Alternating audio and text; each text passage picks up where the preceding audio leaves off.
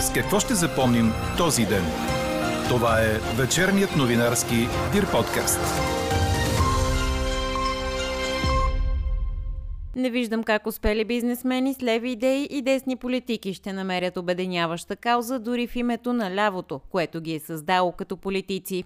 Останете с вечерните подкаст новини, за да чуете още от коментара на политолога доцент доктор Мария Пиргова за обединението Лява България.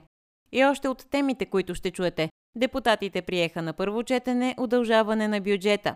Откриха лодката и греблата на двамата рибари, изчезнали в Мандренското езеро. От тях няма и следа.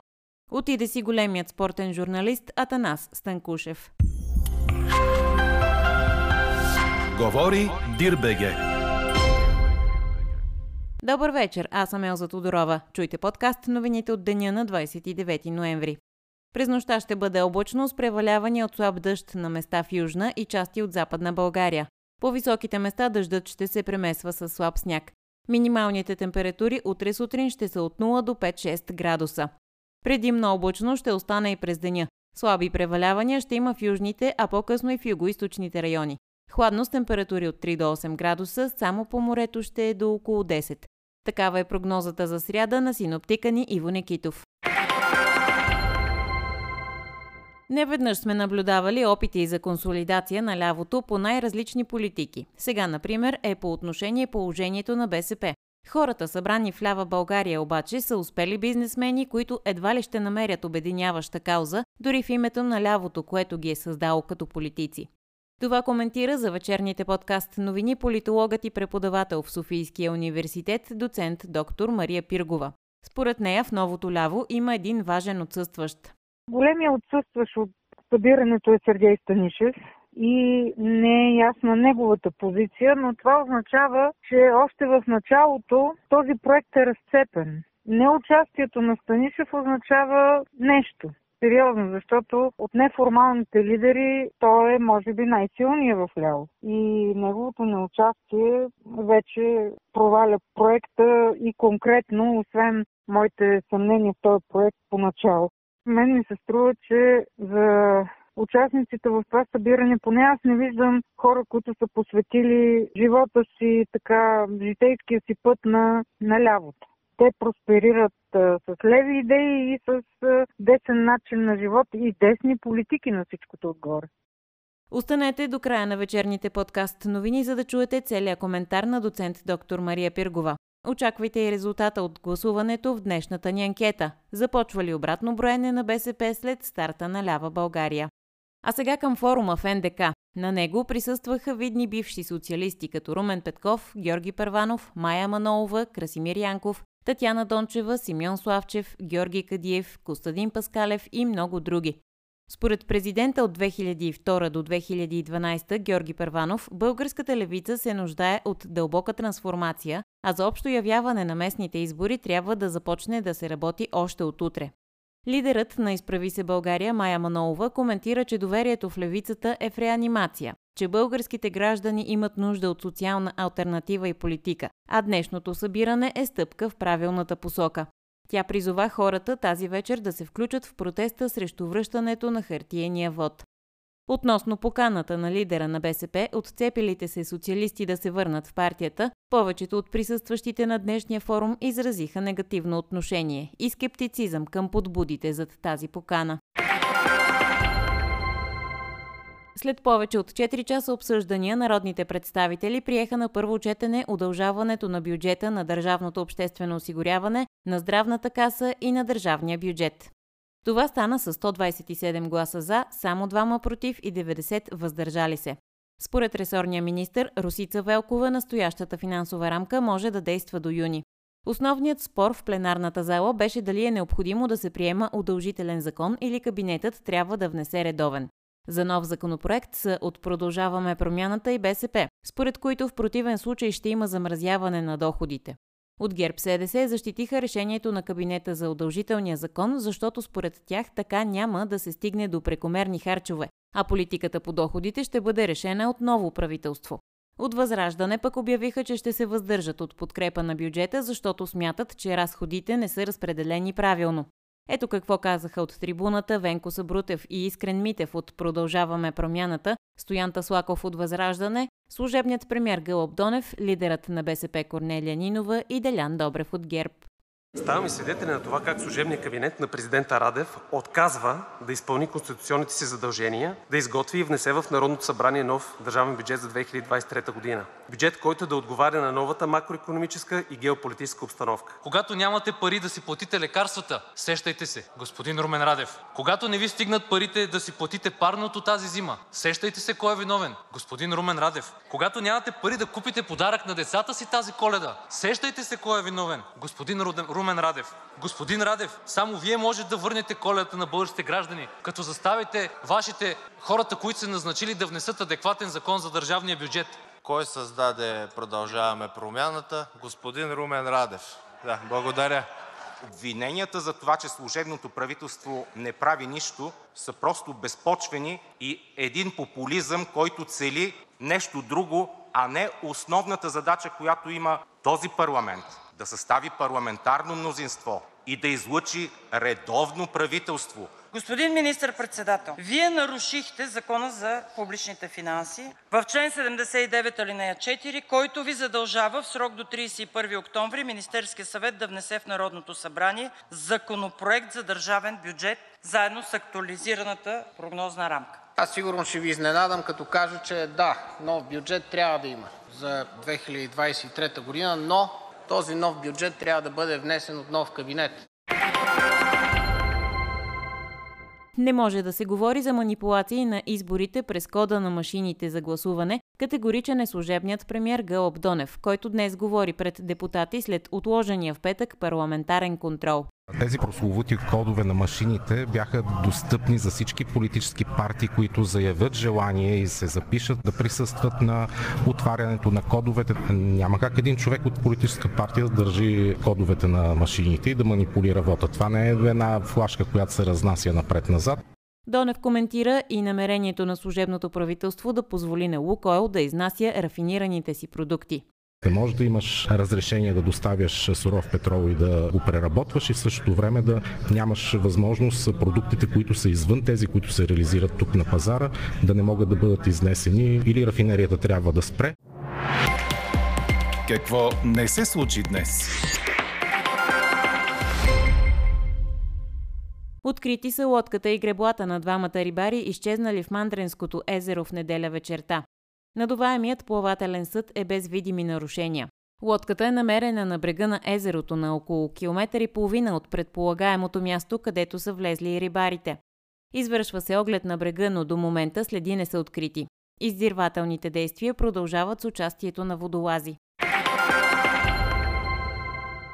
Трима души загинаха при катастрофа между две коли на пътя между селата Средец и Тракия в Старозагорска област. Други шестима са ранени. Инцидентът е станал преди обед. Лек автомобил Ауди, управляван от 45 годишен мъж, се е ударил в миниван, управляван от 38 годишен шофьор. В резултат на удара са починали водачът на минивана и две жени пътували в него. Пострадали са водачът на Аудито, спътникът му, както и други четирима пътници в минивана. Оказана им е медицинска помощ в Старозагорската болница. Разследването на катастрофата е под надзора на окръжната прокуратура. Върховната административна прокуратура образува преписка относно незаконна сеч край Своге. Тя е по сигнал от собственик на частна гора за липса на голямо количество дървесина. Според него имало разминавания в добитата дървесина и реално експедираната с превозни билети. Четете още в Дирбеге. Отиде си големият спортен журналист Атанас Станкушев. Той е автор на емблематичните книги Майстори и Го-майстори и Върхът е само за един, както и на биографията на легендарния футболист и треньор доктор Стефан Бошков. Написал е стотици статии за най-популярната игра, останали като еталон в професията. Взела интервюта от всички най-добри футболисти у нас, а с много от тях беше и близък приятел. Чухте вечерния новинарски Дир подкаст. Подробно по темите в подкаста четете в Дирбаге. Какво ни впечатли преди малко? На последна инстанция лидерът на БСП Корнелия Нинова загуби делото срещу депутата от ГЕРБ Десислава Атанасова за клевета по казуса с приватизацията на Техноимпекс. Върховният административен съд осъди Нинова да плати на Атанасова 2400 лева, а на ГЕРБ 1716 лева разноски по делото. Нинова заведе делото си през 2017. Искът беше срещу Атанасова и срещу ГЕРБ за заплащане на неимуществени вреди за 30 000 лева. Делото е за клевета, включително и за злоупотреби и манипулиране на мнение на официални органи. Атанасова е била информирана с писмо от главния прокурор, че няма извършени престъпления, че има извършени проверки и въпреки това продължи да клевети и да лъже в публичното пространство, заяви тогава Нинова. От ГЕРБ пък цитираха писмо от главния прокурор Сотир Цацаров тогава и посочиха, че не са подавани сигнали и не са извършвани проверки по приватизацията на Техноимпекс. Каква я мислехме, каква стана? Започва ли обратно броене за БСП след старта на лява България, ви питахме днес. 63% от отговорите са да. Ето и два от коментарите ви по темата. Според наш слушател в новото ляво обединение са събрани, цитирам, ренегати изхвърляни зад борда от българския народ.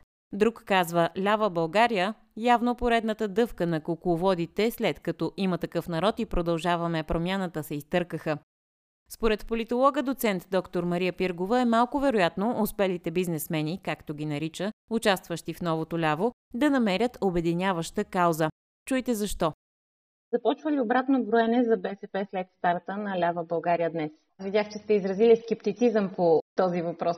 Да, аз не веднъж наблюдавам опити за консолидация на лявото по най-различни политики или пък по отношение сега на положението на БСП, но оставам скептична, защото ми се струва, че вече знам наизуст дневния ред на подобни сбирки на първо място, естествено, ще се обсъди положението на БСП и нисходящите изборни резултати, липсата на идеология в БСП. Изобщо, така да се каже, БСП в нейния седесарски период, начало с Корнелия Нинова.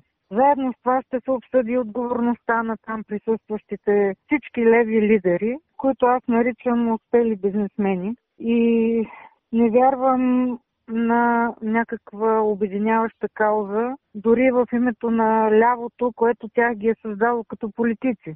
Те са се наложили в нашата политика благодарение на своите леви позиции, но така или иначе мен ми се струва, че за участниците в това събиране, поне аз не виждам хора, които са посветили живота си, така, житейския си път на, на лявото те просперират с леви идеи и с десен начин на живот и десни политики на всичкото отгоре.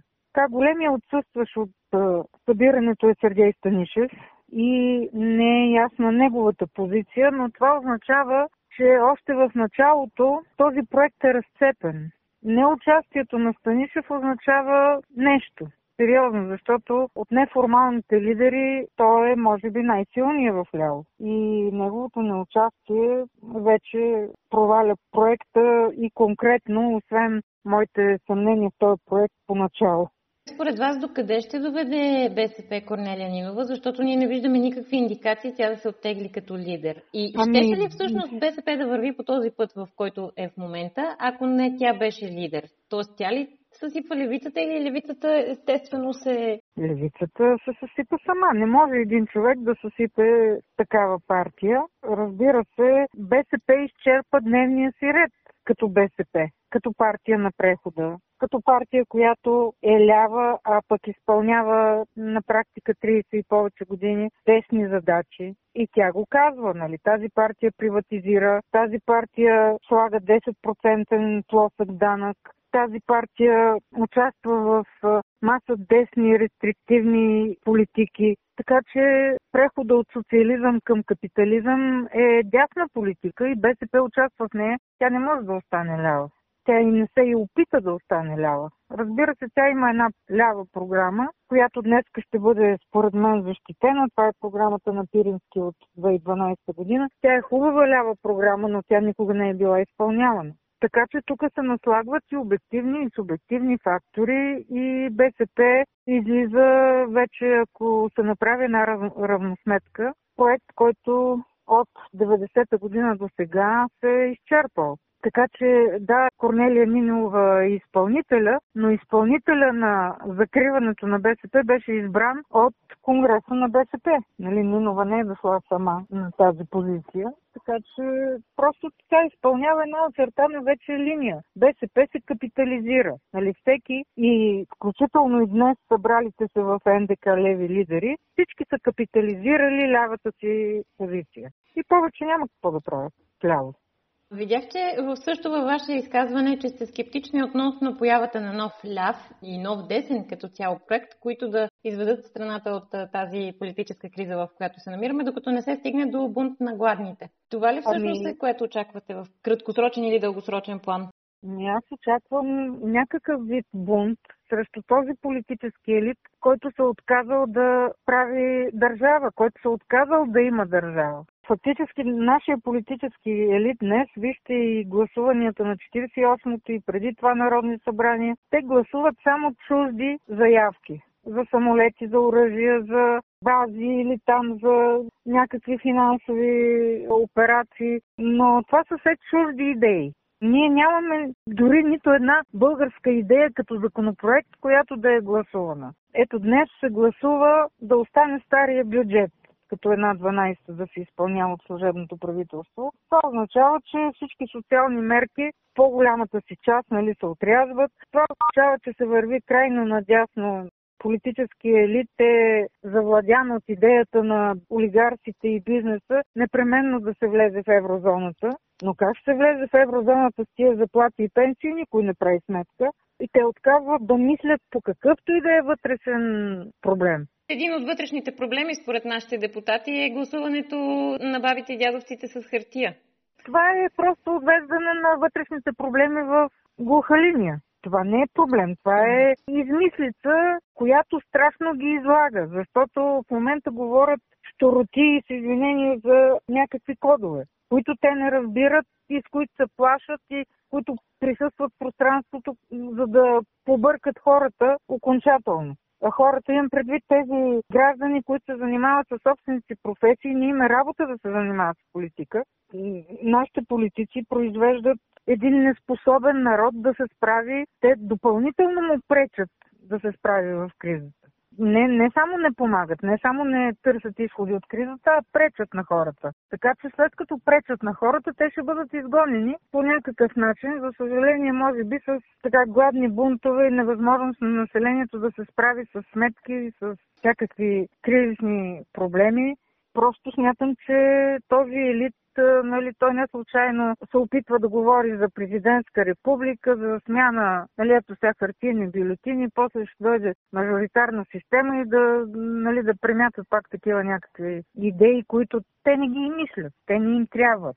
Просто тези, които се събират в момента около парламента за, за наши политически водачи, елит и така нататък, те вече не са такива свършиха, приключиха последните 2-3 години.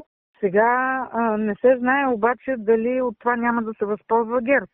Те ще кажат, ние сме тези, които доказваме, че трябваме. А те не са, те са, те са в основата на кризата, те са в основата на забатачването на държавата от всякъде. Но възможно е точно те да се върнат при тая цялостна неспособност и някой да повярва, че те са тези, които ще могат да се оправят. Ето виждате, че в крайна сметка силите на промяната вършат работата на Борисов с всичка сила. Според някои твърдения на ГЕРБ или на никой като цяло не му се управлява през следващите зимни месеци, заради точно това, че ще са тежки. Та дали да очакваме на... от Борисов тази отговорност да поеме? По значи на никой не му се управлява? Те кога искат да управляват? Само когато могат да крадат ли? Има и кризисни моменти, които като дойде Борисов, той пак ще краде. Защото и в най-голямата криза той знае само това. Още повече, че ние сме вече държава в хаос, държава, в която няма елементарен ред нито по пътищата, нито по институциите, така че излизане от тази вече всеобща криза е много тежка задача. и тя може да мине през някакъв вид превратности, някакъв вид излизане на улицата, голямо недоволство. И иначе ще се върне Борисов. Така приключва днешната ни анкета. Новата тема очаквайте утре в 12. Приятна вечер! Слушайте още, гледайте повече и четете всичко в Дирбеге.